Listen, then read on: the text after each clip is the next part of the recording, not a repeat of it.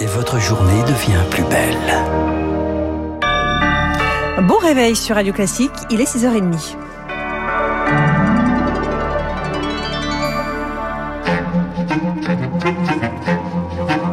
La matinale de Radio Classique avec Aurélie Blonde. Et Charles Bonner pour le journal. Charles à la une ce matin, le gouvernement met au total 30 milliards d'euros pour amortir le choc de la guerre en Ukraine sur les entreprises françaises. Jean Castex présentait hier les contours de son plan de résilience. La remise de 15 centimes par litre est étendue au gaz naturel véhicule, le GNV et au GPL, le gaz de pétrole liquéfié.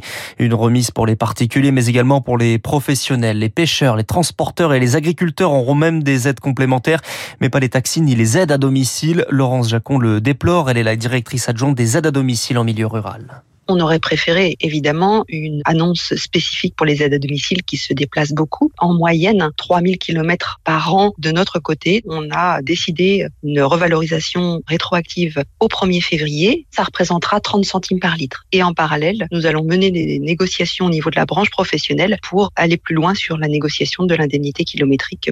On a augmenté les salaires au 1er octobre. Ce serait dommage que cette augmentation de salaire que l'on a réussi à obtenir puisse être mangée par l'augmentation du carburant. Laurence Jacon avec Émilie Vallès. Autre annonce pour les entreprises qui font des pertes et qui dépensent au moins 3% de leur chiffre d'affaires en gaz ou en électricité. L'État prendra en charge la moitié du surcoût. Un prêt garanti par l'État verra également le jour en juillet prochain. On y revient dans votre journal de l'écho, Aurélie, dans 5 minutes. Un sentiment de liberté revient avec la fin du masque quasiment partout. Et pourtant, Charles, un nouveau pic de contamination se profile. Ça va monter pendant 10-15 jours jusqu'à fin mars et ça redescendra ensuite. La prédiction d'Olivier Véran qui il assure pas de surcharge attendue dans les hôpitaux. Il y a deux ans, la France entrait dans le confinement généralisé. deux ans après, le Covid semble banalisé. Attention, prévient Jérôme Marty, le président de l'Union française pour une médecine libre. On continue à dire c'est pas grave, il n'y a pas d'hospitalisation, alors qu'on sait très bien que les hospitalisations immanquablement suivent la hausse du nombre de cas avec quelques semaines de décalage. Et ça, quand même, au bout de deux ans, on devrait commencer à le comprendre. Et là, le fait d'avoir dit, ben, on relâche tout, ben, vous voyez, dans plein d'endroits, même en lieu clos, ben, les gens lèvent les masques, etc. Et donc, on va favoriser la circulation. C'est ça le problème. Les gens s'imaginent que le fait de lever les mesures, ça veut dire on reprend la vie comme avant la Covid. Mais on n'aura jamais la vie comme avant la Covid. Et il faut faire avec. Le médecin Jérôme Marty avec Azaïs La santé au cœur de la campagne présidentielle. Sept candidats sont invités à un grand oral devant la fédération hospitalière. Aujourd'hui, Jean-Luc Mélenchon n'a pas répondu à l'invitation. Olivier Véran représente Emmanuel Macron. Le président candidat présente son programme à 15h à Aubervilliers. Gérald Darmanin va prolonger son déplacement en Corse. Il devait rentrer aujourd'hui. Il reste jusqu'à demain et fixe un calendrier.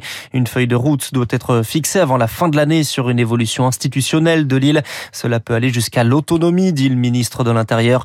De son côté, le FLNC menace de reprendre les armes huit ans après les avoir déposées. Radio Classique, il est 6h33, un discours vibrant du président ukrainien Volodymyr Zelensky devant le Congrès américain. Une ovation debout pour celui qui incarne la résistance face à l'offensive russe. Soyez le leader de la paix, dit-il à Joe Biden qui annonce une aide de 800 millions de dollars d'aide militaire supplémentaire. Mais pas question d'intervenir sur place. Joe Biden joue donc la prudence selon l'ancien ambassadeur français à Washington, Gérard Haro. Euh, depuis le début de la crise, Joe Biden est très très clair. Il avait dit avant même l'invasion de la Russie, vous savez, même si la Russie envahit l'Ukraine, nous n'interviendrons pas.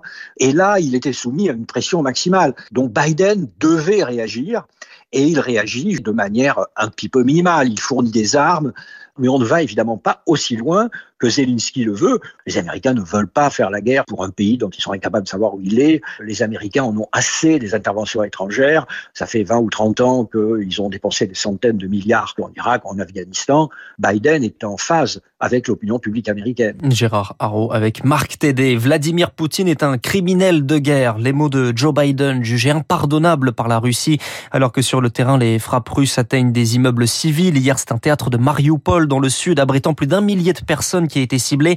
Le bilan n'est pas encore connu.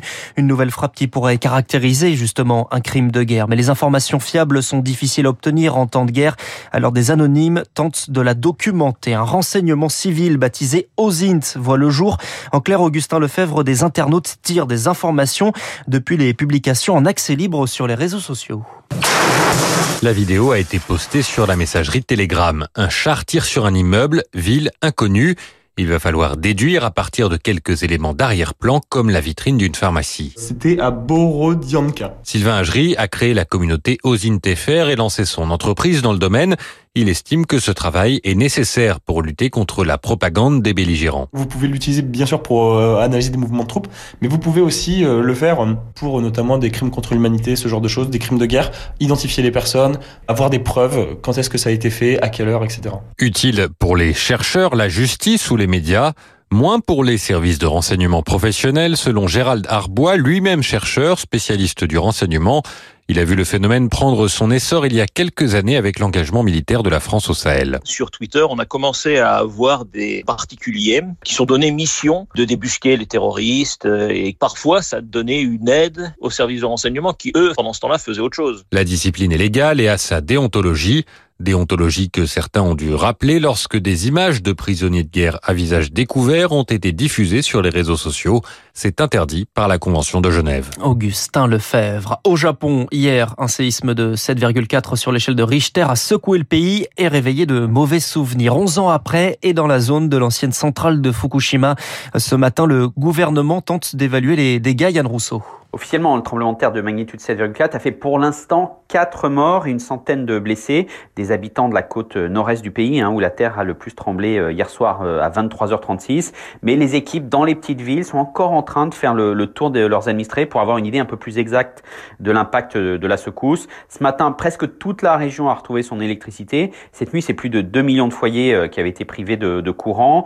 Peu de bâtiments semblent avoir souffert euh, de dégâts graves. Il n'y a pas de problème dans la centrale de Fukushima Daiichi hein, qui est en train d'être démantelée, mais plusieurs grandes entreprises de la zone ont décidé de suspendre leur production. C'est le cas notamment de Toyota qui veut vérifier l'état des lignes d'assemblage dans deux de ses usines euh, sur place. Le groupe Renesas qui fabrique des semi-conducteurs pour l'automobile est lui aussi en train de contrôler euh, l'état de ses machines et le gouvernement vient de demander à la population de se tenir sur ses gardes car des répliques pourraient avoir lieu dans les toutes prochaines heures.